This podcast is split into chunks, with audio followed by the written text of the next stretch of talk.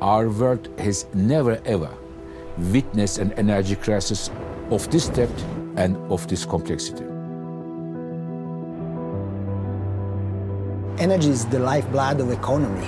We remember the importance of energy when we have a scarcity of it. An energy crisis is an opportunity to do a step change. There is no time to lose, and so we should really use this opportunity to go ahead and decarbonize the energy system and also make energy system more resilient, secure, and affordable for everyone. Industrial production and transportation are the two sectors that emit most CO2 in Europe. Electrification of industrial processes is often the solution. And we already see a lot of examples of that, especially in industry, I think.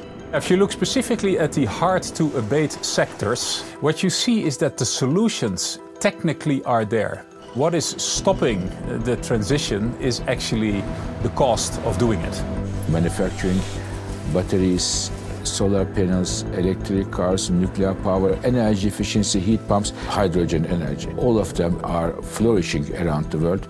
United States came up with a major package of Inflation Reduction Act. Europe is giving a similar response to that. Japan, India, China. Countries which really want to pump prime their economy, which really want to increase the energy balance, the only way which will actually bring the cost of energy down, and that is through the supply of green energy, which is the only energy, the more you use it, the cheaper it becomes. They are the economies which are going to steal the march on the rest of the world.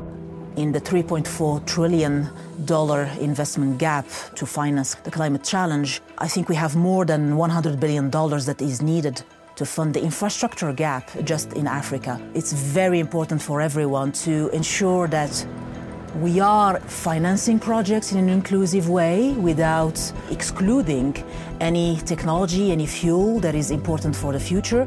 If you want to decarbonize a complete value chain, it's very hard for one player in the industry to do that alone. So what we do in LCET, low carbon emitting technologies, in this platform, which has been created by the WEF, what we do here is, with a group of industry players, we collectively decarbonize an entire value chain. And this spreads risk. We need to understand that energy is not only about supply. Many people talk about fossil fuel versus renewable. That is an important part of the debate. But we have to talk also a lot about, or to work a lot, on the demand side.